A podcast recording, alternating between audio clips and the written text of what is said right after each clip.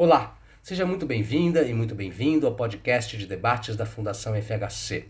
Eu sou Otávio Dias, editor de conteúdo. Aqui você poderá ouvir uma versão condensada de nossos webinars. Temos pressa. Acreditamos que o Supremo vai reafirmar os direitos dos povos indígenas e rejeitar a tese do Marco Temporal. Seus defensores afirmam que ele traria segurança jurídica. Mas para quem? Para os povos indígenas, com certeza não, disse o advogado Luiz Eloy Terena, da Articulação dos Povos Indígenas do Brasil, neste webinar intitulado A Tese do Marco Temporal e o PL 490, duas faces da mesma estratégia antidireitos indígenas.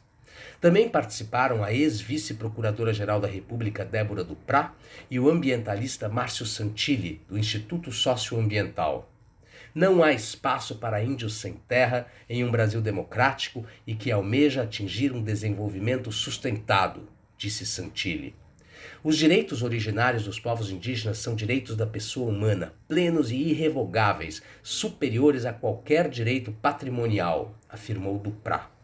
Você pode acessar o conteúdo de todos os webinars da Fundação FHC em nosso site www.fundacalfhc.org.br ou em nossas redes sociais, Facebook, Instagram, YouTube, Twitter e LinkedIn. Eu fico por aqui. Até a próxima.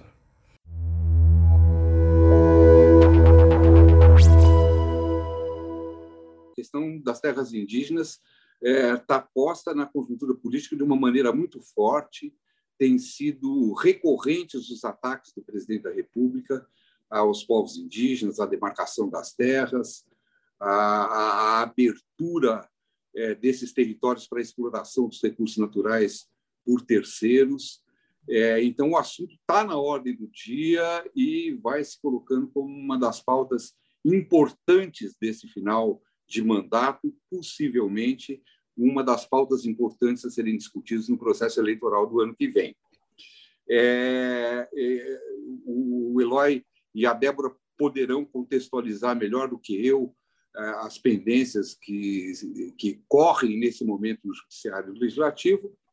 Eu vou procurar fazer aqui uma apresentação mais de contextualização dessa questão da demarcação de terras indígenas, a quantas a gente anda em relação a essa história, ou não anda, né, em relação a essa história, para que a gente possa ter uma ideia de qual é o fundo concreto da conversa que a gente tem nesse momento. E vou, então, me reportar aos dados que a gente mantém no banco de dados do Instituto Socioambiental para dar a todos vocês uma dimensão de qual é a demanda concreta que nós temos a discutir nesse momento em relação às terras indígenas. Então, o Benedito já está colocando aqui para a gente um slide que dá o cômputo da situação das terras indígenas no Brasil hoje, com base nos dados oficiais da FUNAI.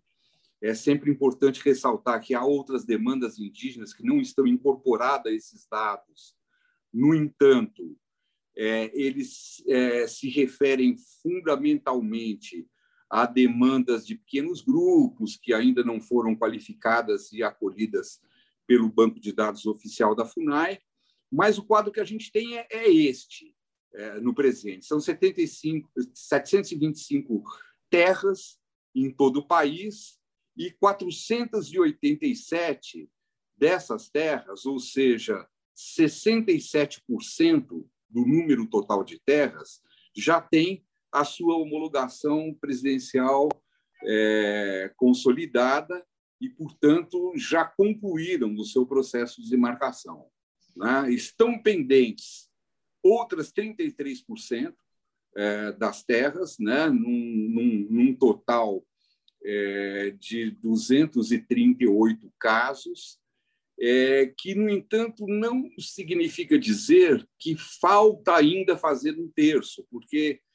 deste terço faltante, muitas terras já estão identificadas, já têm os seus limites propostos e apenas não tiveram a sua homologação concluída por estarem sob júdice, né? Por a sua homologação está obstaculizada por alguma liminar judicial, e, portanto, o que a gente vê é que, neste terço restante das terras, nós temos um número significativo de casos que estão pendentes de decisão judicial e que, portanto, o timing da sua decisão não é o do processo administrativo, e sim o do curso dessas ações em justiça. Com isso que eu estou querendo dizer que o que falta fazer em termos de demarcação das terras indígenas é algo perfeitamente alcançável, perfeitamente factível, se a gente considerar que 2/3 do problema já foi equacionado e que o terço restante está em processo. Então, é uma questão de vontade política, de ter um investimento sério do poder público neste sentido, o que é algo que a gente não pode esperar da parte do atual governo, já que o presidente da República vem descumprindo a Constituição desde a sua posse, com reiteradas afirmações de que não demarcará 1 centímetro sequer de terras indígenas. Quer dizer, a gente tem um governo contrário à determinação constitucional de que compete à União demarcar e, evidentemente, concluir o processo de demarcação das terras indígenas no país, para o que, como a gente está vendo, não falta muito. Eu vou pedir ao Benedito para passar um outro slide que dá esse mesmo cômputo da situação das terras para a Amazônia Legal brasileira.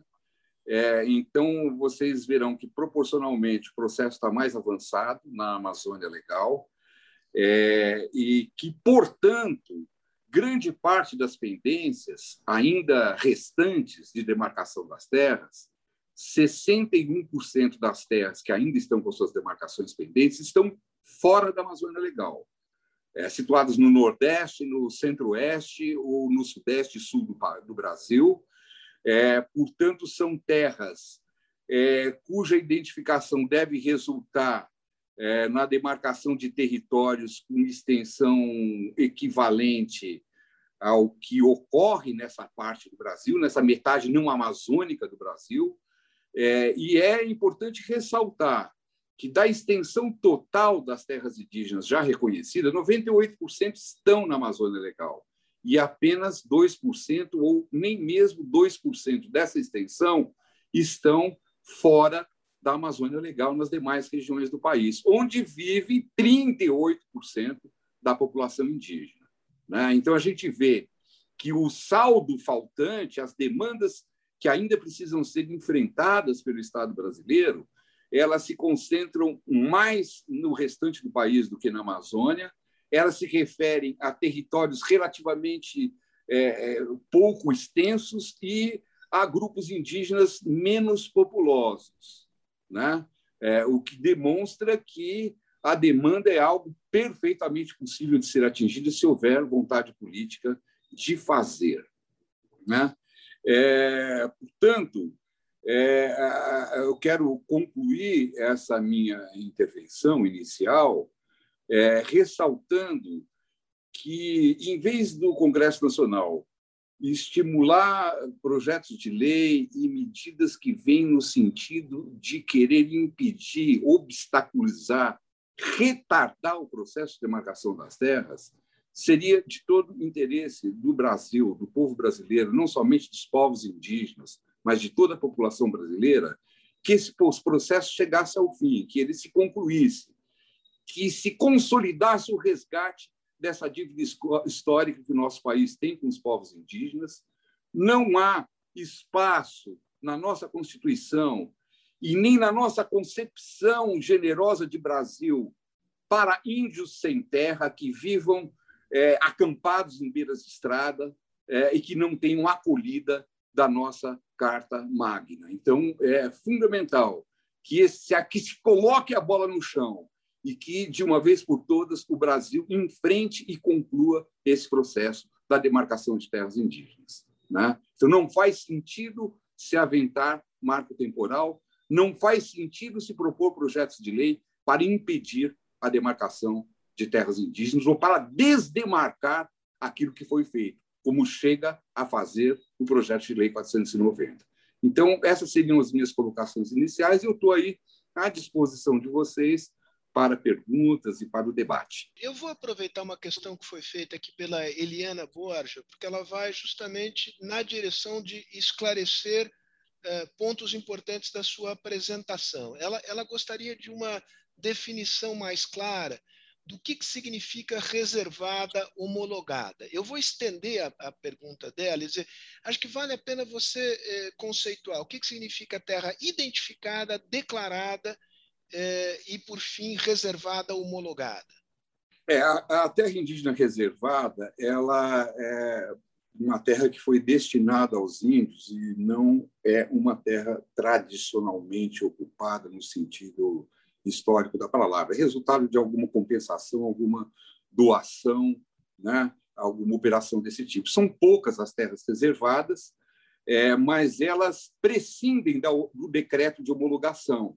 E, na verdade, elas têm a sua delimitação concluída, a sua situação jurídica consolidada, né? Por isso que a gente coloca no cômputo junto com as homologadas, né? Porque elas estão com o seu processo demarcatório concluído, embora não seja o processo demarcatório preconizado pelo Decreto 1775, que hoje está em vigor, né? Então, é isso aí, é uma categoria, digamos assim, né? Que se refere a poucas terras, né? Terra identificada é aquela que já dispõe que um grupo de trabalho já concluiu a sua identificação, que foi aprovada pelo presidente da FUNAI, então ela já dispõe de um limite provisório, né? Que será, a partir da sua identificação, submetido ao processo administrativo de contraditório e que depois será objeto da decisão ministerial a respeito desses limites. Quando essa decisão ocorre, ela passa a ser uma terra delimitada, né? Então, a terra identificada tem portaria do presidente da FUNAI, a terra delimitada tem portaria do ministro da Justiça, a terra homologada tem decreto presidencial, né? São essas as etapas formais do processo demarcatório. E as sem providência são aquelas que ou ainda estão com um grupo de trabalho operando para fazer a sua identificação, ou que, de fato, ainda não tiveram nenhuma providência por parte do órgão oficial. Ele reconhece a sua existência, mas ainda não iniciou o processo de demarcação. Muito bom. Com isso, eu acho que, Alexandre Prado, eu acho que a sua questão, que é outra pessoa que levantou uma pergunta aqui, a sua questão está esclarecida. Terras homologadas são terras demarcadas, cuja demarcação está consolidada, não é isso, Márcio? Isso mesmo, por decreto presidencial, por que decreto é o último ato administrativo, né?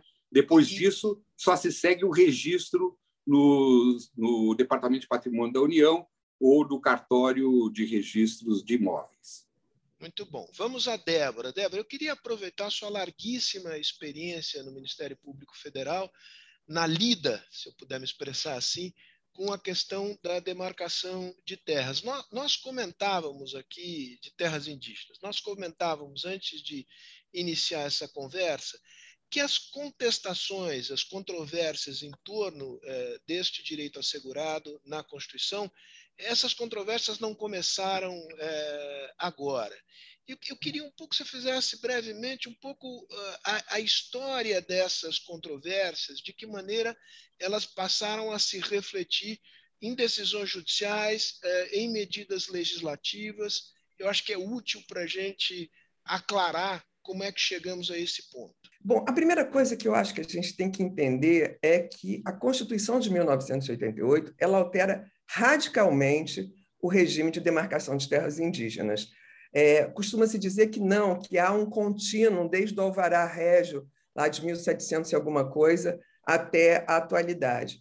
O que acontece é que até 88, as terras indígenas elas tinham, de certa maneira, um caráter provisório e de exterioridade à comunidade nacional. O que significa isso? Significa que esses povos estavam ali nessas terras enquanto não tivessem os atributos que os fizessem merecedores de estar e de fazer parte dessa sociedade nacional. Significa dizer também que, quando eles fossem adestrados suficientemente, eles ao se incorporarem à sociedade nacional, essas terras não fariam mais sentido. Então, elas foram, historicamente, pouco objeto de contestação até a Constituição de 1988. Quando a Constituição de 1988 reconhece direitos territoriais, reconhece direitos culturais, reconhece direitos identitários aos povos indígenas e garante a permanência desse território, inclusive para gerações futuras, isso causa um receio de uma maneira generalizada, principalmente com a ideia da propriedade privada. O que é isso? De repente, vamos acabar com a propriedade privada nesse país? Então, desde a década, logo depois da Constituição de 1988, começa uma discussão acirrada a respeito, enfim, desse regime constitucional de terras indígenas. Na década de 90, se iniciou uma discussão sobre uma súmula do Supremo que tratava dos antigos aldeamentos indígenas.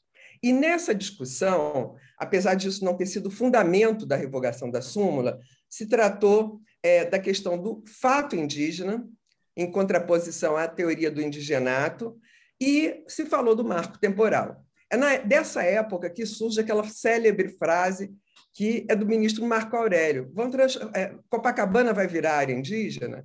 Então, começa essa sensação, enfim, de que os indígenas vão ocupar esse país.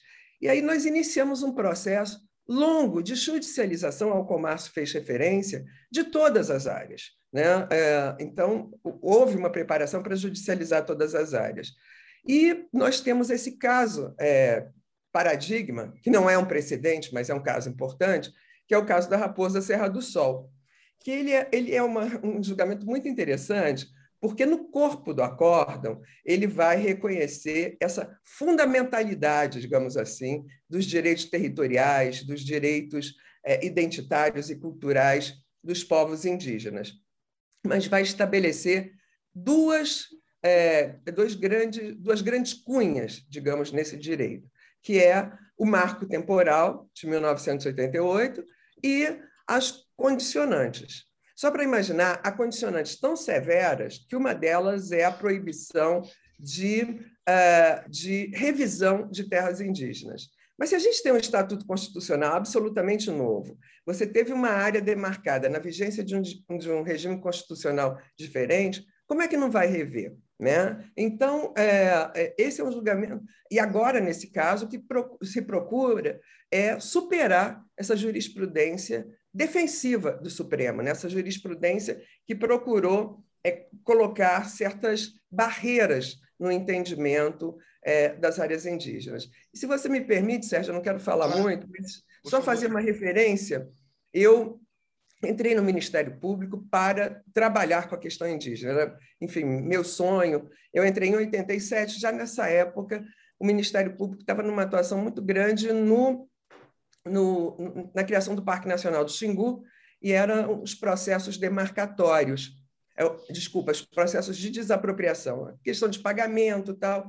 E eu logo entrei no Ministério Público, fui fazer parte de uma comissão de direitos indígenas, então criada pelo procurador-geral Sepúlveda Pertence.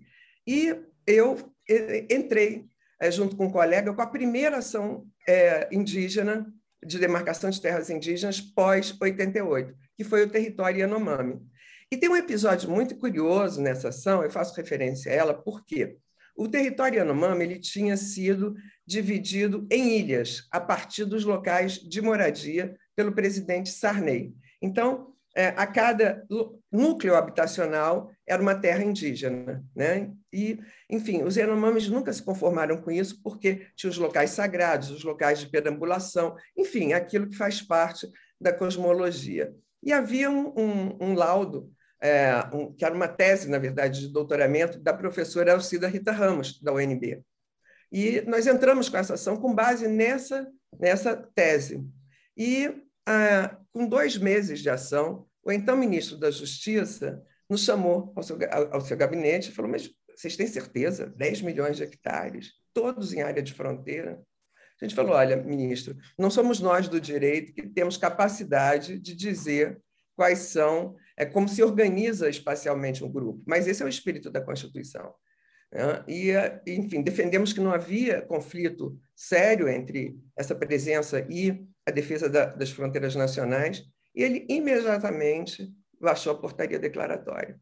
Então, isso dá início a um processo, ao qual o Márcio se referiu, um processo de demarcação dos grandes territórios amazônicos, né? O Alto Rio Negro, Vale do Javari, enfim, o Ayampi. A gente começa aí, portanto, muito próximo à Constituição, a ter uma potência do Poder Executivo muito forte na demarcação de terras indígenas, e isso, com o tempo, também vai se perdendo. Eu já vou a você, Eloy, mas eu queria explorar aqui um veio aqui do que disse a Débora, e que se refere justamente ao território Yanomami, que o fato de que este processo despertou uma resistência muito grande nas Forças Armadas. Embora na Constituinte, na negociação do capítulo, segundo eu entendo, na negociação do capítulo indígena, as Forças Armadas tenham, por intermédio do então senador Passarinho, anuído com relação ao teor do texto, essa demarcação em zona de fronteira foi e ainda é objeto de resistência por parte das Forças Armadas, sob o argumento de que isto criaria uma ameaça à soberania nacional. Como é que você viu como é que você vê esta questão? O ministro da Justiça, isso já é governo Collor, né? É exatamente o Jarbas Passarinho, que é um ministro egresso das Forças Armadas, enfim, e sustenta na portaria declaratória da terra Yanomami exatamente essa possibilidade de sobreposição entre uma terra indígena e as Forças Armadas. No entanto, a partir daí, eu tenho que concordar, há um movimento muito grande de resistência das Forças Armadas.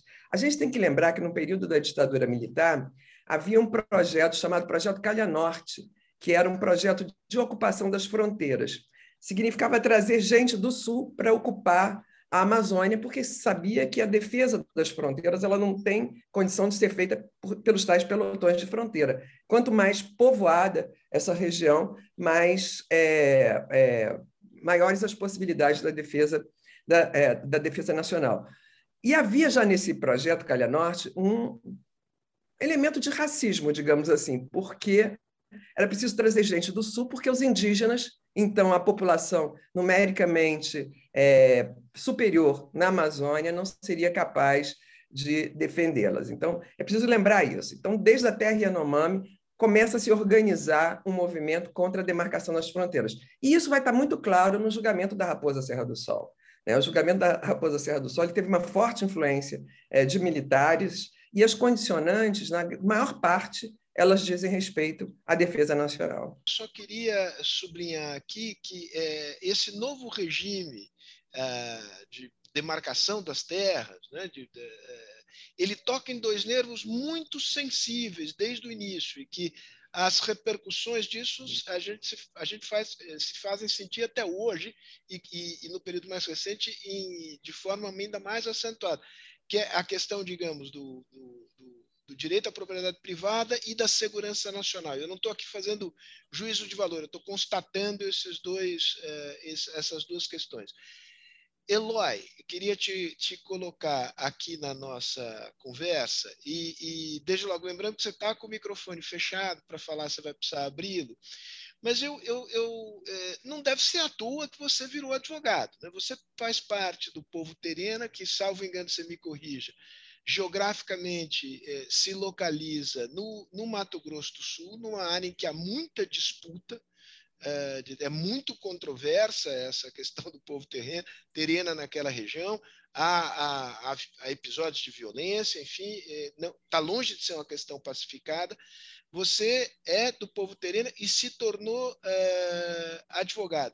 Queria um pouco ouvir, a partir da tua história pessoal, mas também da tua análise, de que maneira os povos indígenas passam a ser atores neste processo de demarcação de terras a partir de 1988.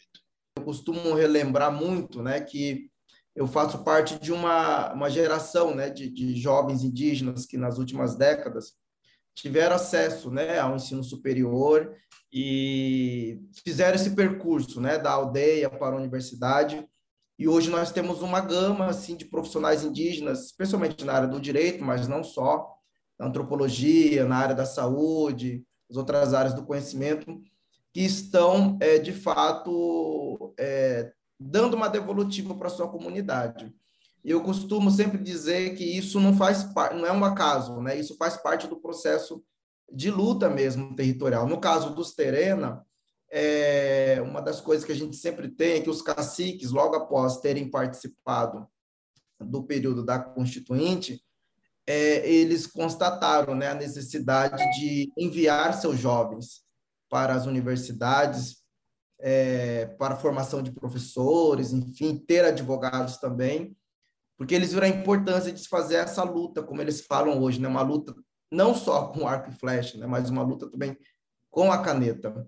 Então, é a partir dessa constatação que, logo em seguida, ainda já na década de 90, é feito todo esse processo de reivindicação, né? De formação de professores, e depois reivindicação por ações afirmativas nas universidades. Isso faz parte de um projeto institucional coletivo dos povos indígenas. Então, nós não estamos à toa aqui, né? Nós fomos enviados pelas nossas lideranças para fazer esse processo também de fortalecimento da luta e da resistência, que as nossas lideranças já fazem há muito tempo, né? Isso é importante dizer. No caso Terena, e aqui muito próximo também Guarani Kaiowá, no Mato Grosso do Sul, nós temos essa realidade. Inclusive, eu até gostaria de fazer um adendo à fala do Márcio, quando ele falou da questão das terras reservadas, né? E das tradicionalmente demarcadas. Nem sempre as reservas que foram delimitadas, elas correspondem, né, de fato, à terra mesmo tradicionalmente daquele povo. Até esse aspecto que a gente leva quando a gente fala, acho que a doutora Débora já falou muito disso, daquela vedação também, número 17, né, do caso Raposa Serra do Sol, em que o Supremo fala vedada, né, a ampliação de terra indígena já demarcada. Então, é preciso fazer essa diferenciação sempre, que tem terras indígenas que não foram demarcadas, elas foram simplesmente reservadas pela política do SPI, Serviço de Proteção Índio, e que não necessariamente seguia, né, a tradicionalidade ou contemplava todo o território daquele povo. Seguia essa lógica de criar pequenos espaços de terras, onde os indígenas eram confinados e ali recebiam todo tipo de ação civilizatória, né? Nessa ideia de transitoriedade que já foi falado aqui. Então, é preciso, né, e no Mato Grosso do Sul, no caso dos Terenas, nós temos reservas indígenas, que foram reservadas ainda no período de Marechal Rondon, né?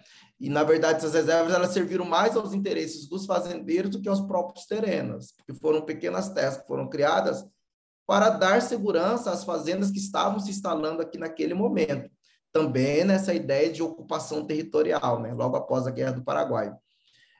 Então, o que nós temos hoje são grandes comunidades reivindicando a demarcação propriamente dita, tendo em vista que as reservas que foram demarcadas no século passado não correspondem aos seus espaços. E a única terra terena que nós temos, de fato, homologado, de acordo com a Constituição, com o Decreto 1775, é a terra indígena Limão Verde, que também foi anulada, né? Então, eu sempre chamo a atenção para esse aspecto do marco temporal. Ele vai impactar, de fato, todas essas terras que ainda estão pendentes de regularização, mas ele abre também a possibilidade de um questionamento das terras que já estão consolidadas, que já estão declaradas e homologadas. Então, isso é um aspecto muito importante, que as pessoas falam de segurança jurídica. Segurança jurídica para quem, né? A quem o direito sempre esteve a serviço, com certeza, para trazer segurança jurídica para o mercado, para os políticos, né? Para a economia, mas, na verdade, não vai trazer segurança para os povos indígenas, porque ele vai abrir, sim, a possibilidade de questionamentos judiciais de terras já consolidadas. Esse é um aspecto fundamental que a gente tem que levar também em consideração.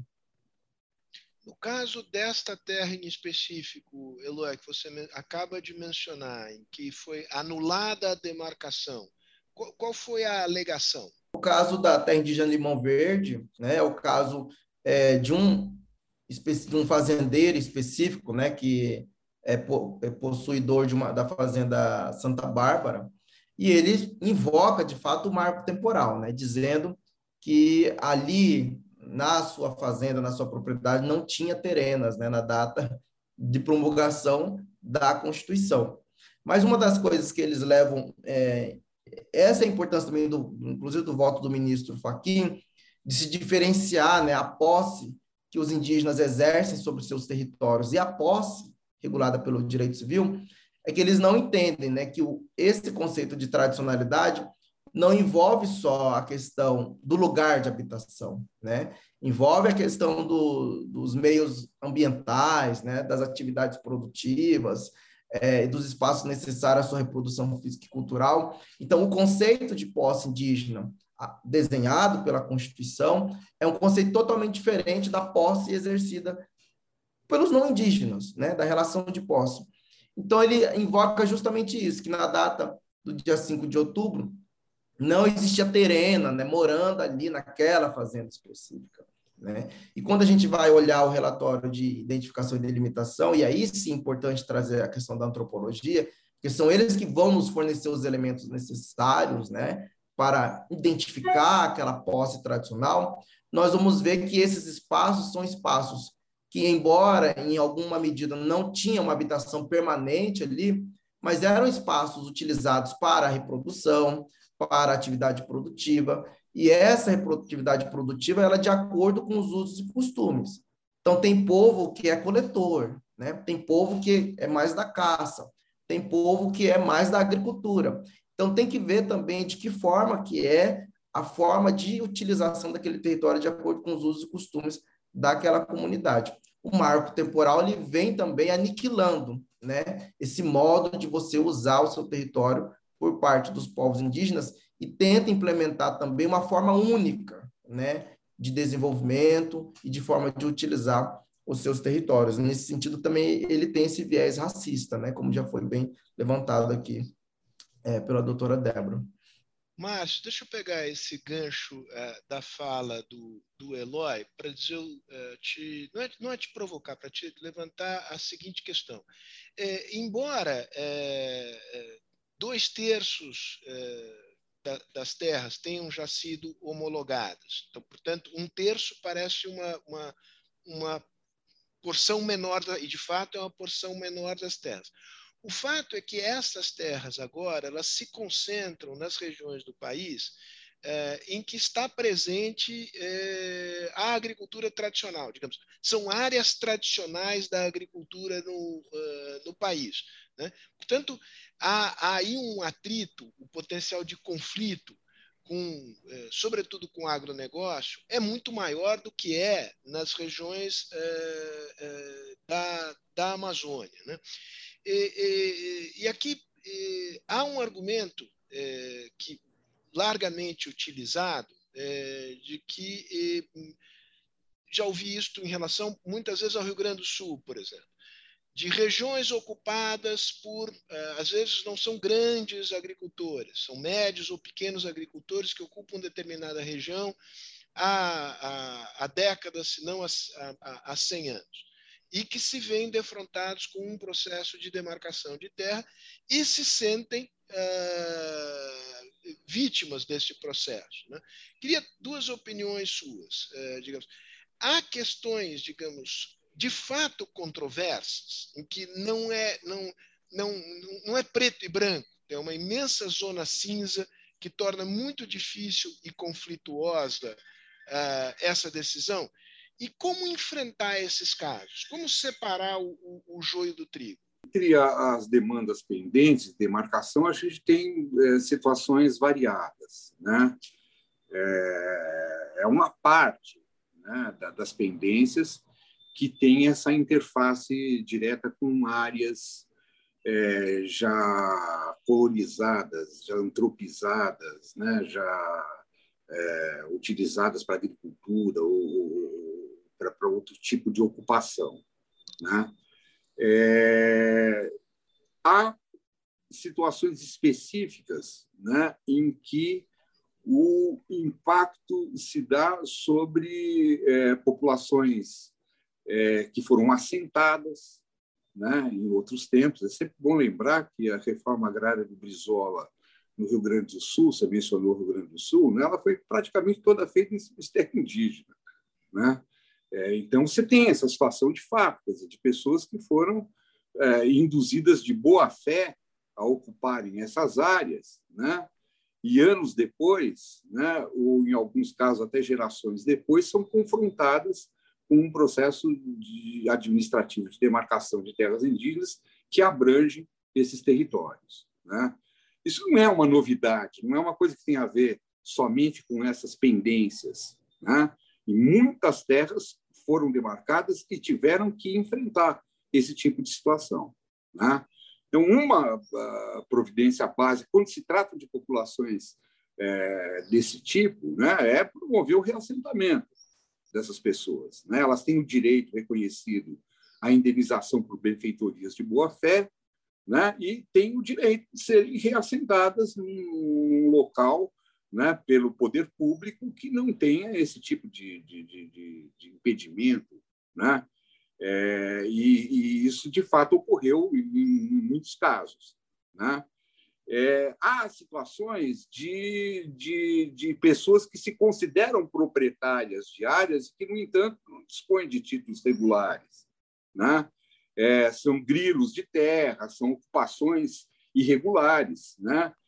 E, portanto, ocupações irregulares você tem que tratar na forma da lei, né? Independentemente de ser terra indígena. O mesmo ocorreria se essa pessoa estivesse irregularmente dentro de uma unidade de conservação ou dentro de uma área pública com qualquer outro tipo de destinação, né? É um problema de presença indevida, né, ou de tentativa de se apossar de uma terra pública de uma forma irregular, né? E as situações de terras que não são propriamente de poceiros ou de assentados, né, que foram oficialmente tituladas pelo poder público em algum momento do processo histórico, né?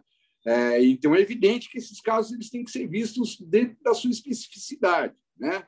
Se a própria União, em algum momento, titulou e induziu essa pessoa a ocupar essa área e depois reconhece, né, que essa terra é uma terra indígena, ela tem que ter um tratamento, evidentemente, a meu ver, diferente do tratamento que se dá a um grileiro, a um ocupante irregular, né? Então, essas pendências precisam ser qualificadas, né? Qual é a pendência? Qual é a questão, né, em cada caso, né? E, de acordo com as tipologias dos casos, encontrar soluções que sejam justas, né? Em nenhum caso me parece cabível desprover a comunidade indígena da sua terra ou da demarcação da sua terra, né? Mas o que fazer com o terceiro ocupante, em cada caso, acho que o Estado tem que discutir soluções apropriadas. Essa questão da indenização, Márcio, só para aproveitar esse núcleo temático aqui com você, houve, salvo engano, no Senado, uma PEC aprovada prevendo indenização. Acho que a autora da PEC é a senadora Simone Tebet. Isto já faz algum tempo. Isto acabou parando na Câmara. Qual é a sua avaliação sobre esse projeto? Esse projeto abre perspectivas de solução destes casos em que caberia indenização, por, quando mais não fosse por benfeitorias realizadas? Olha, eu acho que não é da Simone Tebet, não, a autoria, né? Eu acho que ela teve alguma participação dentro do processo de tramitação, mas, salvo engano da minha parte, era um senador de Santa Catarina o autor inicial dessa proposta, que era uma proposta muito complicada na sua formulação original, né? Pelo que eu me lembro, porque pretendia instituir um direito de indenização a partir de 1988, uma coisa que provavelmente resultaria numa indústria de indenizações, numa coisa absurda, né? Porém, essa PEC ela foi relatada a uma certa altura do campeonato pelo senador Blairo Maggi, uhum, né, que é um suspeito ruralista, né? E ele, digamos assim, balizou, ele negociou os termos dessa PEC com as diferentes opiniões e posições, né, e fez um trabalho interessante também de atualizar a informação, né, sobre essas questões desapropriatórias, e acabou aprovando no Senado, né, por unanimidade, né, o que não deixa de ser um fato inusitado em se tratando de terra indígena ou qualquer coisa parecida, né, você chegar a uma unanimidade, né, uma proposição em que essa indenização se faria dali por diante em relação a títulos de legitimidade reconhecida, e sendo possível a utilização também, além de dinheiro, de títulos da dívida agrária. Uhum. Né? Então, ela foi consensuada, né, dentro do processo de tramitação e foi assim aprovada pelo Senado. Salvo engano, ela tem um parecer favorável da Comissão de Constituição e Justiça da Câmara, né? Mas a bancada ruralista sentou em cima, né? Prefere incentivar iniciativas legislativas para desconstruir os direitos constitucionais dos índios, uhum, do que em buscar algum tipo de solução para aqueles que deviam ser os seus clientes. Uhum. Né?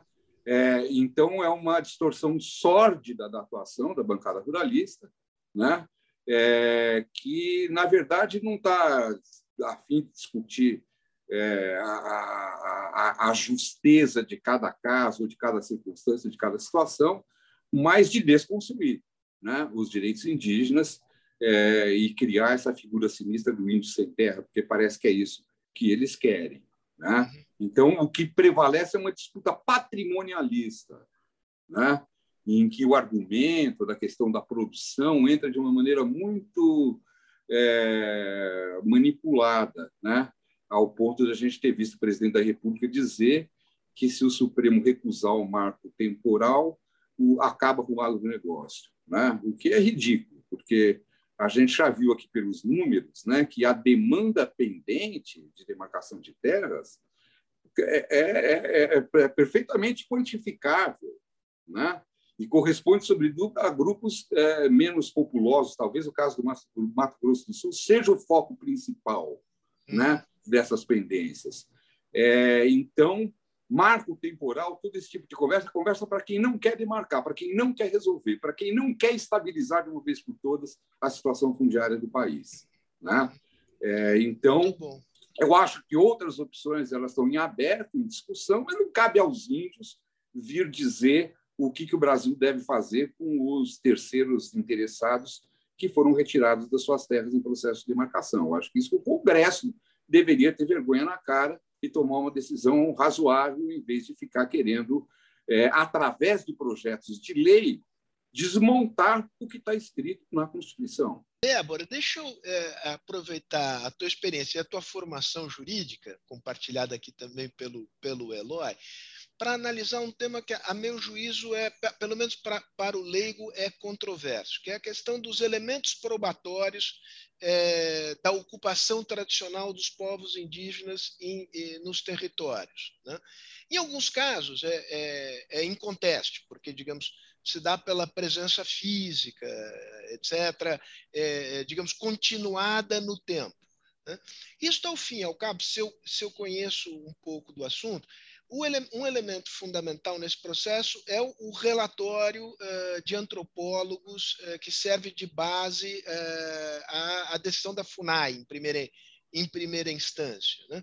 Eu queria aqui fazer um pouco quase que o papel do advogado do diabo, digamos assim, de dizer, para o leigo, ele não pode dizer, olha, pode haver, por inclinações profissionais, naturais, por simpatias, etc., pelo fato de que a interpretação desses elementos probatórios ela não é preto e branco, um certo viés, uma certa inclinação para que haja uma espécie de alargamento, expansão de direitos indígenas sobre territórios em que, na melhor das hipóteses, eles são duvidosos desse ponto de vista. Você acha que essa crítica tem pertinência ou ela não tem? Ela é frequente e ela, digamos, aos ouvidos dos leigos, ela pelo menos é plausível. Queria ouvir a sua opinião a respeito. Não é à toa que um dos pontos do PL 490 e dos vários projetos apensados a ele é trazer a decisão para o Congresso Nacional, tirá-lo da esfera do Executivo. Primeiro, essa é uma crítica absolutamente sem sentido, né? Porque se a gente imaginar que quando você tem uma questão de saúde pública, você chama alguém especialista em saúde, se você tem uma questão de agronomia, você chama um agrônomo, ou seja, o laudo ele é feito por especialistas em tema.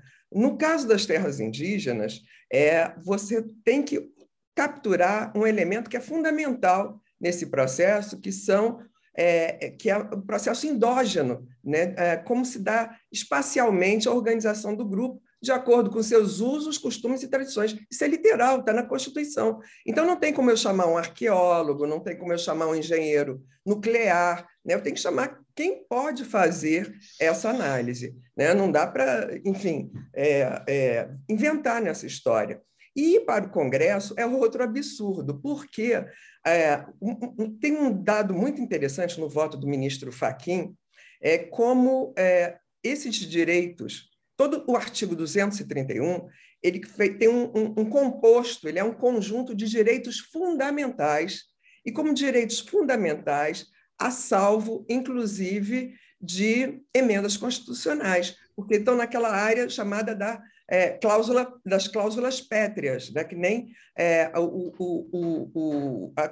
por meio de emenda constitucional você pode alterar. Então, ele fica salvo das maiorias parlamentares ocasionais. Não poderia jamais ser um processo decidido no plano do legislativo. Ele é um processo que se dá no executivo, hoje em dia, num processo alargadíssimo no tempo, né? Ele, como o Márcio já falou anteriormente, é um processo que inicia com um grupo de trabalho, passa pelo ministro da Justiça, que analisa longamente, por anos, às vezes, vai para a presidência da República, enfim.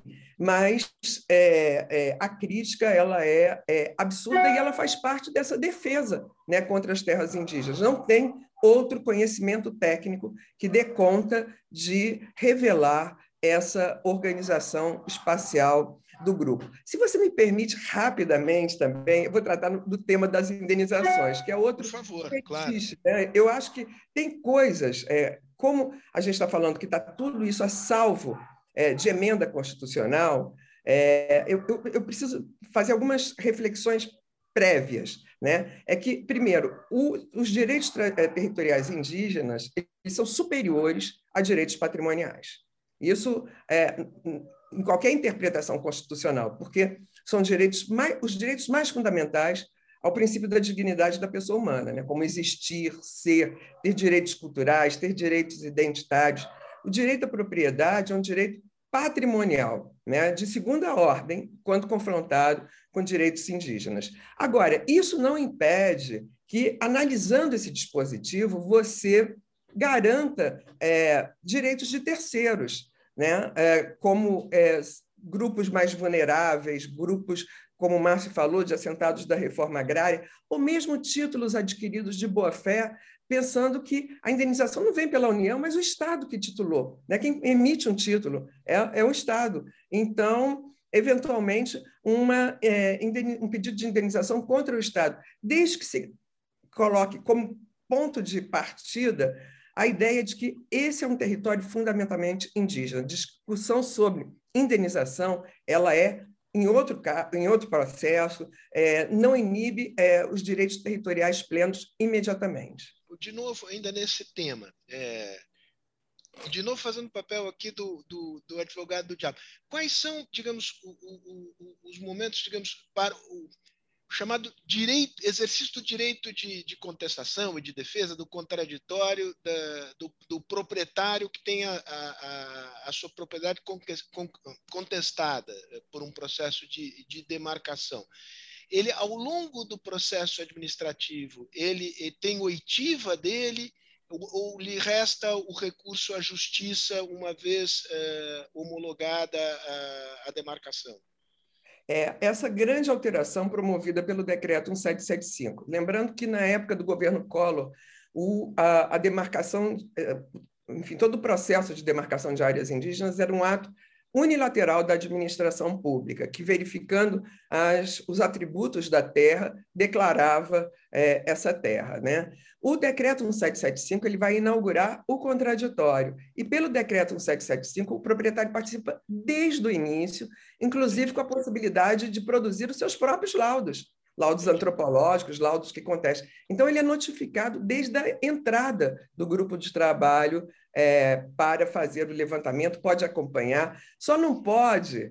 o trabalho antropológico, isso para quem não conhece direito à antropologia, ele vai depender de relações que o antropólogo vai estabelecendo com o grupo, relações que vão dar inteligibilidade exatamente ao seu trabalho. Então, não é possível que o proprietário, por exemplo, ele contrate outros antropólogos para acompanhar esse antropólogo, mas cada antropólogo pode, sim, realizar o seu laudo específico, e isso tudo vai ser avaliado primeiro pelo presidente da FUNAI e depois pelo ministro da Justiça. Como a Débora disse, a qualquer momento o processo pode incorporar manifestações de terceiros a seu respeito, né?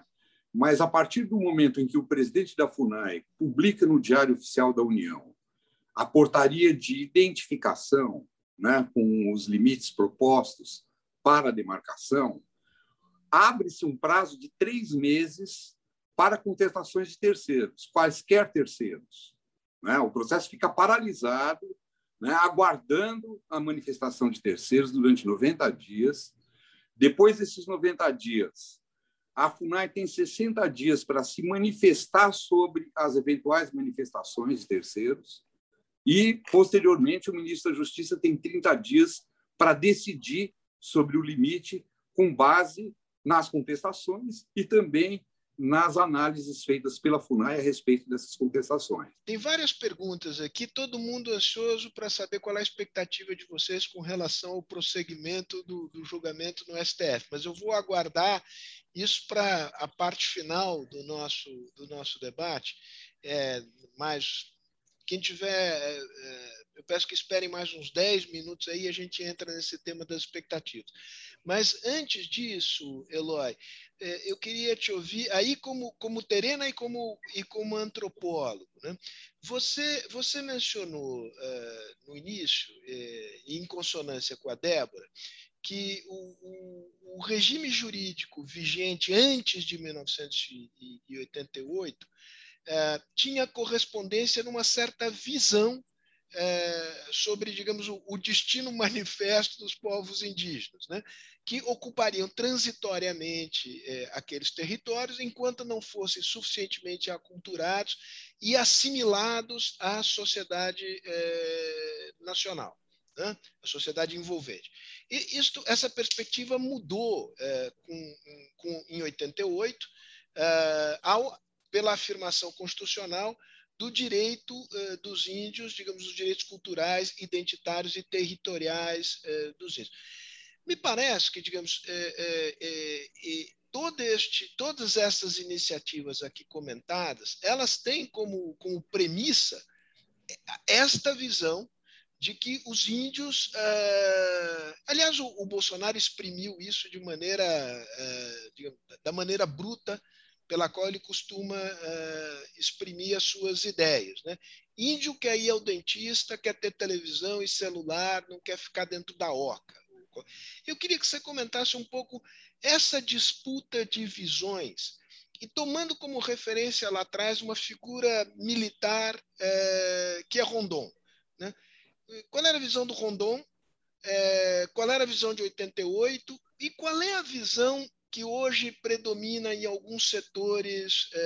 É uma repetição do Rondon ou é algo diferente e mais brutal? Uma questão do Rondon, né, é bastante complexo, né? Ele passou por muitos lugares, e a compreensão que nós terenas temos de Rondon pode ser que seja diferente de outras pessoas e até mesmo de outros parentes, né, que conviveram com ele. Mas aqui no Mato Grosso do Sul teve esse trabalho, né, de reservas de terras, mas que agora, se aprofundando inclusive em seus diários, né, nas cartas que foram escritas, nós vimos também que existia uma certa relação de compadrio, né? Inclusive com famílias tradicionais, inclusive com a própria família da ministra Tereza Cristina, que tem conflitos diretos com o povo terena, né? Algumas de suas propriedades estão incidentes aí em territórios terena. Mas isso é um aspecto que nós sempre chamamos atenção e foi objeto, inclusive, de recente representação da APIB, né? Por conta desses discursos do próprio presidente, né? Falando que os índios vivem que nem animais zoológicos, né? Em cima de riquezas. E isso traz aí esse debate que as pessoas às vezes fazem questão de reproduzir, né? Primeiro, a questão dessa visão ainda assimilacionista, integracionista, de não reconhecer a própria pluralidade étnica, né, que existe. Isso está muito enraizado, né, no pensamento que as pessoas têm, e até um resquício colonial. O maior exemplo disso também seja a própria fala do ex-ministro da Educação, né, no ano passado, quando disse que odiava o termo povos indígenas, né, nesse sentimento de tentar colocar todos como nacionais, né, e patriotas, e tentar você invisibilizar, né, as diferenças que existem no povo brasileiro. E a gente tem feito esse esforço, né, de trazer essa diversidade de povos, diversidade de línguas, diversidade de cultura, diversidade de modo próprio de ver, entender e de se relacionar com o seu território. E isso não é só em relação aos não indígenas, isso é em relação aos próprios indígenas mesmos. Hoje nós temos, por exemplo, indígenas que defendem o agronegócio, que defendem o garimpo. É uma minoria, sim, com certeza, uma minoria que não expressa necessariamente a visão e a vontade daquele povo, né? Então, a gente tem tentado combater muito isso também, que às vezes determinado projeto de etnodesenvolvimento, ou até mesmo de desenvolvimento aplicado em determinada realidade, determinada comunidade indígena, não vai servir de parâmetro, né, para todos os povos indígenas de forma assim unitária. Então, é preciso saber lidar com essa diferença, é preciso saber lidar com a diversidade que existe entre os povos indígenas. Então, a Constituição, quando ela veio, ela superou, né, essa visão integracionista. Então, se antes o comando normativo, né, era de você relacionar com os povos indígenas a partir dessa dimensão de integração, a Constituição Federal trouxe um novo comando de respeito, né, respeito à língua, à cultura, às crenças e às tradições. E em nós, terenas, isso é muito, muito forte, né? Na década de 60, de 50, houve até uma corrida de antropólogos, né, para estudar os terena, porque pensava-se que ali estava havendo um processo de aculturação, né? Isso, inclusive, nas ciências sociais era um grande tema, né? A aculturação, a assimilação. E chegou-se à constatação que não, né? Que não se estava havendo ali uma aculturação, um processo de integração, né? E até ser desenvolvido no nome das ciências sociais é o conceito de fricção interétnica. Então, lá nas ciências sociais e nas ciências como um todo, isso já foi superado, mas nós vemos que no direito existe muito essa dificuldade. E essa dificuldade não é só em relação à questão territorial, de você imprimir ali uma forma própria de você usar a terra, mas nós vemos isso, inclusive, na questão criminal, né? A doutora Débora sabe, lá na questão criminal, muitos ministros que ignoram a identidade cultural de povos para aplicar um direito, ignorando totalmente a dimensão cultural. E os argumentos são esses, dos ministros do STJ. Esse índio tem CNH, esse índio tem celular, ele usa calça jeans. Então, quando a gente vai pesquisar os acordos do STJ, é nesse nível. Então, é preciso também o direito se abrir e superar, né, essas dicotomias arcaicas, coloniais, racistas, que lá nas ciências sociais já foi superada, mas que no direito ainda é muito presente. Sérgio, você me permite? Claro que eu permito. Fazer uma observação. A teoria da assimilação, ela encarna a teoria da supremacia racial. É preciso a gente chamar atenção para isso, né? Ela pressupõe que uma raça, um grupo cultural, um grupo social, ele tem valores superiores a de outro grupo, né? Então, essa ideia assim, o índio tem rádio, então não é mais índio. Mas isso não existe. Você Enfim, qualquer processo cultural é um processo dinâmico que vai se transformando ao longo do tempo, sem por isso perder as suas, enfim, as suas notas essenciais. Então, é só chamar atenção para isso, né? Do perigo desse discurso, porque, enfim, o fato de ir a um dentista ter uma CNH não significa absolutamente abandono da cultura, mas uma cultura que se transforma como a nossa, né? Enfim, como qualquer cultura. Por acaso, quando a gente importa algum bem de consumo, alguma tecnologia de fora, a gente deixa de ser brasileiro ou se acha menos cidadão? Eu acho fascinante essa discussão, eu queria explorar um pouquinho mais e depois a gente, como a gente está chegando mais para o final da nossa conversa, depois vocês vão ser, aqui é que nem programa esportivo, chega uma hora que vocês têm que dar os seus palpites sobre os jogos da rodada, então vocês vão ter que dar os seus palpites aqui sobre o STF. Mas, veja, de novo, a questão de povos, eu me lembro lá atrás, houve, salvo engano, uma decisão até do STF pacificando essa questão em relação à Resolução 96 da OIT, nações ou povos indígenas, né? A ideia de que não são nações, são povos, nação é uma só, nação é nação brasileira. Pensem no caso da Bolívia, do chamado Estado plurinacional, né? Em que há regimes jurídicos diferentes, inclusive na esfera penal, né? Em que é dado o direito a determinados povos indígenas bolivianos a resolver os seus conflitos segundo regras ancestrais que não são aquelas regras do Estado Nacional. Ora, é complicado, gente. É complicado, sobretudo, quando você tem, digamos, frição étnica, quando você tem interação entre essas... O que eu estou dizendo, o que eu quero chamar a atenção aqui é o seguinte, Márcio, muito mais, a questão é muito mais densa e mais complexa do que simplesmente, digamos, quando eu compro uma coisa da China, eu não viro chinês. Mas esse processo de frição, interação entre as culturas... cria situações que são situações... Eu sou favorável a lidar com elas de cabeça aberta, mas elas não são situações inteiramente triviais, né? O próprio... O Eloy aqui é um exemplo disso.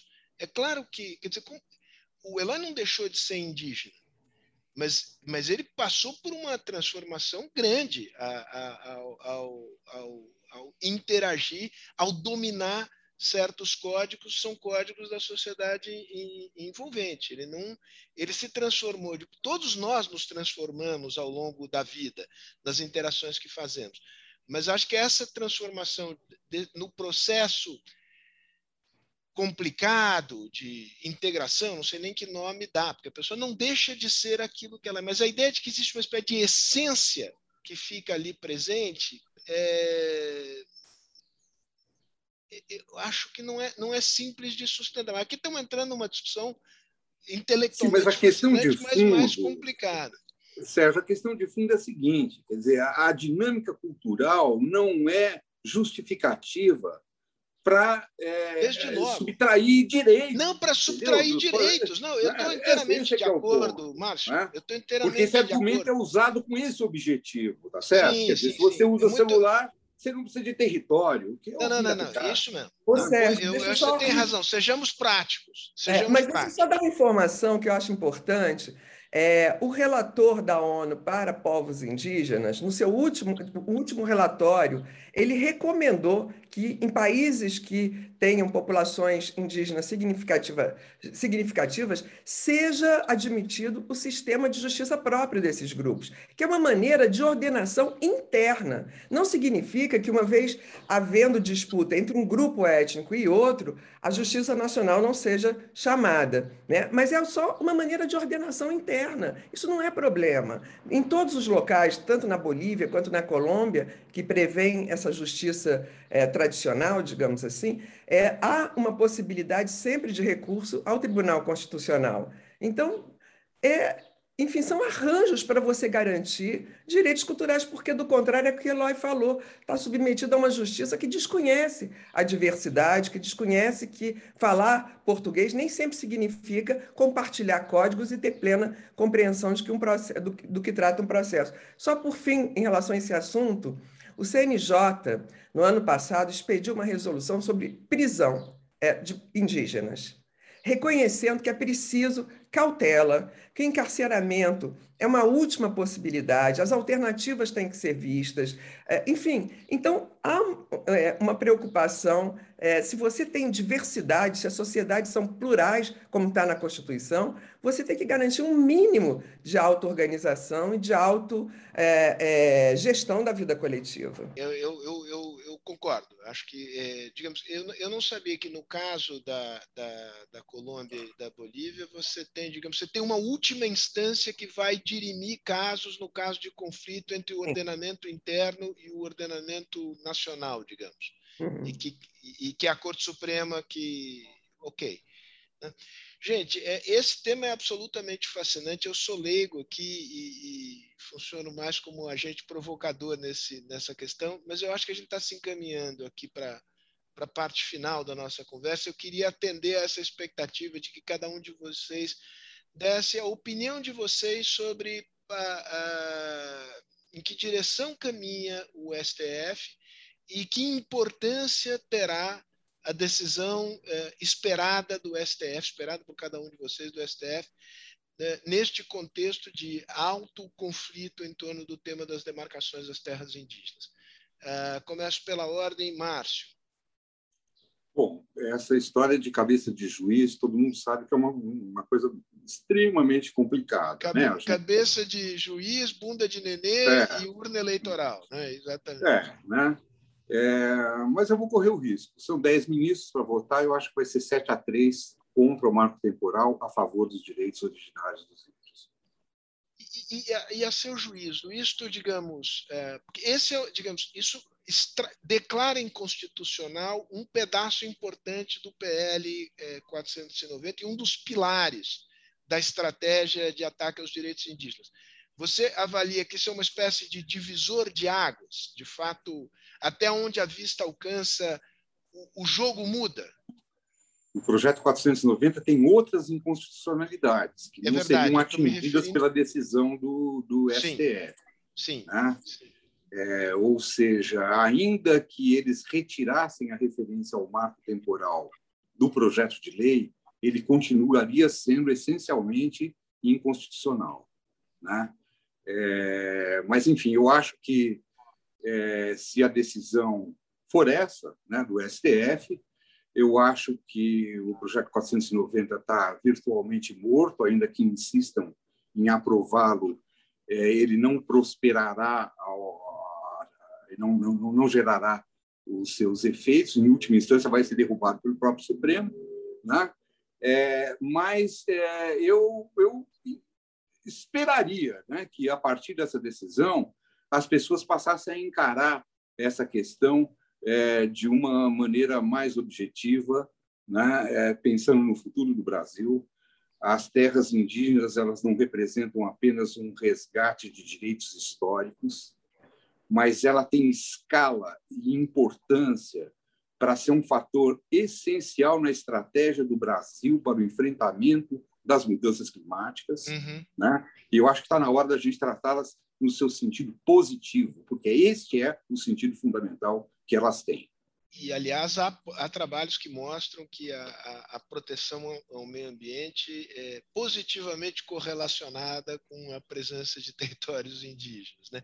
A propósito, Débora, antes de te passar a palavra, eu queria lembrar que nós, Fundação Fernando Henrique Cardoso, produzimos uma linha do tempo dos direitos indígenas, que está no nosso site. Não é o único tema das linhas do tempo, mas que cobre o período de 85 a 2018. O link para esse trabalho foi até colocado aqui na nossa área de bate-papo.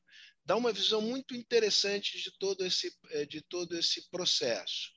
Mas, Débora, eu queria que você também entrasse aqui na parte dos palpites. Eu não vou pedir que você satisfaça aqui a expectativa da Eliana Borja, que queria que o Márcio nominasse quem são os três. Aí já é demais, aí já tem que escalar o time, dizer qual é o resultado, quem vai marcar os gols e tal. Aí já é exigir demais do Márcio. Débora? Bom, eu tenho uma expectativa muito positiva. Eu não chegaria ao 7-3 do Márcio, mas eu acho que o Supremo vai afastar tanto a tese do marco temporal quanto as condicionantes. E eu digo isso porque a jurisprudência mais recente ela é toda no sentido de superar essas teses a respeito da Raposa Serra do Sol.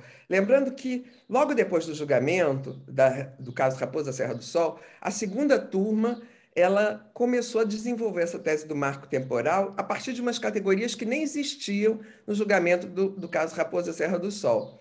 E, enfim, isso tudo está sendo revisto. Então, eu acho que o Supremo se deu conta dos equívocos daquele julgamento. Então, a minha expectativa ela é muito interessante. E, em relação ao PL 490, o impacto, né, eu quero chamar a atenção que, como a gente está aqui no núcleo dos direitos, o papel da Suprema Corte é fundamental, como foi fundamental no caso da união homoafetiva, do nome da população trans, do registro civil da população trans, do aborto em caso de anencefalia, criando hipóteses que garantem direitos, né? Então, uma vez o Supremo decidiu, é óbvio que não há obstáculo constitucional a que o Congresso decida, mas certamente será uma lei inconstitucional, ou uma emenda constitucional. Você bate o último pênalti, Eloy, mas deixa eu só perguntar uma coisinha aqui para a Débora, porque é uma das 19 condicionalidades ou salvaguardas institucionais. Ela diz respeito ao livre acesso das Forças Armadas a territórios indígenas. Há toda uma, me parece, uma mitologia em torno deste tema, de que as Forças Armadas teriam seu acesso vedado. Eu queria que você lançasse luz sobre essa questão. Não existe, nunca houve, na verdade, nunca houve, não há um só caso relatado de que as Forças Armadas tenham sido impedidas de ingressar em territórios indígenas. Muito pelo contrário, houve um processo de construção intensa de pelotões de fronteiras em territórios indígenas. Então, esse é mais um fato falso, né? Nunca houve impedimento e as Forças Armadas estão fortemente presentes nesses territórios, o que não significa que eles consigam nem evitar que o garimpo chegue nas áreas indígenas, vindo inclusive de países de fora. Uhum. Muito bom. Eloy, vai que é sua. Nós temos pressa, né? Na atual composição do Supremo, nós entendemos que venha um julgamento favorável, né, aos povos indígenas. Nós acreditamos que o Supremo deve adotar, assim, essa posição contramajoritária, né, de reafirmar o direito dos povos indígenas. Nós já tínhamos sondado alguns ministros, né, que já tinham falado publicamente que são contra o marco temporal. Nas últimas semanas, nos últimos meses, o próprio ministro Fux, que em outras ocasiões já havia aplicado o marco temporal, inclusive para suspender, né, suspender a homologação da terra indígena Caiabi, por exemplo. Ele já fez 3 manifestações públicas, né, falando nesse sentido de que o judiciário tem que evitar os retrocessos aos direitos dos povos indígenas, reconheceu, né, que o marco temporal não é apenas uma questão jurídica, mas essencialmente ambiental e humanitária, né, ele falou isso. Então, a gente está contando um pouco com esse voto. Eu arriscaria talvez 6-4, muito próximo do Márcio Santilli, mas pode ser que mude, né, isso, mas de toda forma a gente tem aí bastante expectativa de vir um julgamento favorável. Hoje deve continuar o ministro Cássio Nunes votando, nós tínhamos a expectativa de que ele iria pedir vista, né, você vê, a cabeça de juiz a gente não sabe, né, ele começou a votar, existia toda aquela expectativa de ele pedir vista, e ele iniciou o voto, então não vai mais pedir vista, acredito eu. Então, nós vamos assistir hoje, acompanhar os demais ministros votando, né? Quem já se manifestou contrário, quem já manifestou favorável ao Marco Temporal é o Gilmar Mendes, né, o grande defensor do Marco Temporal, alinhado a ele, em alguns casos, o próprio Alexandre de Moraes, mas já teve alguns processos que ele deu até decisões um pouco mais progressistas. Então, a gente tem que esperar para ver o desenrolar da situação. Mas nós estamos muito confiantes e acreditamos, né, que, como o Márcio já disse, o PL 490 ele traz muitas inconstitucionalidades. Sem dúvida, o ponto focal dele é o Marco Temporal. Saindo uma decisão do Supremo, nós não temos dúvida, se caso esse PL passe pelo Congresso, nós iremos impugná-la diretamente no Supremo Tribunal Federal, inclusive aproveitando que agora a PIB tem aí a legitimidade reconhecida, né, para atuar no âmbito da jurisdição constitucional, nós com certeza iremos impugná-la perante o Supremo Tribunal Federal, se caso venha a ser aprovado o PL 490. Muito bom. Eu vou te jogar uma... Não, acho que não é uma batata quente, é para terminar mesmo, Débora. E a posição do PGR te surpreendeu em relação ao marco legal? Bom, o mais interessante é entender a posição do PGR. Esse é o grande... Né? Essa é a grande questão. Porque... Você continua precisando de uma hermenêutica sofisticada. Pois é, uma hermenêutica própria.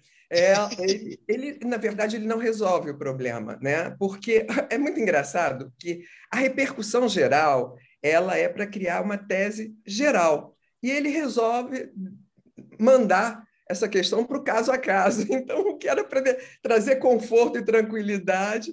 É uma repercussão geral específica. Específica para cada caso. Então, é muito complicado. Deixa eu só acrescentar uma coisa a essa expectativa do Eloy e do Márcio.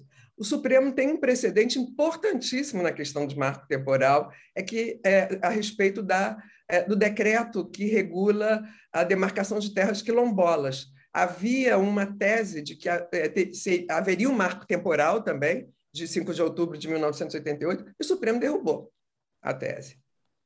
Seria o fim da picada afirmar essa tese para os índios. Né? Isso não cabe para quilombola, não cabe para indígena. Uhum. Bem lembrado. E, inclusive, a própria ministra Rosa Weber se pronunciou publicamente, né, de uma audiência pública em relação nesse sentido. O mesmo argumento, ela falou, não existe marco temporal para quilombola, imagina-se para indígenas, né? Então, só me fez relembrar essa posição dela também. Estamos contando com o voto dela, né? Muito bem. Então, não é o caso de fazer um bolão aqui, acho que, porque o resultado está mais ou menos dado, pode haver uma variação no placar, é isso? Ai, tomara, né? Que nós somos. Então, mais uma torcida também. Então, tá bom. Então, vamos acompanhar. Gente, olha, muitíssimo obrigado aqui pela conversa. Eu gostei imensamente. Acho que o público também. Nós vamos aproveitar cada pedaço desse bate-papo aqui, vamos jogar nas nossas mídias sociais. Eu tenho certeza que fizemos aqui uma contribuição bacana a um debate muito, muito importante. Então, Márcio, obrigado. Débora, obrigado. Eloy, obrigado. Cuidem-se.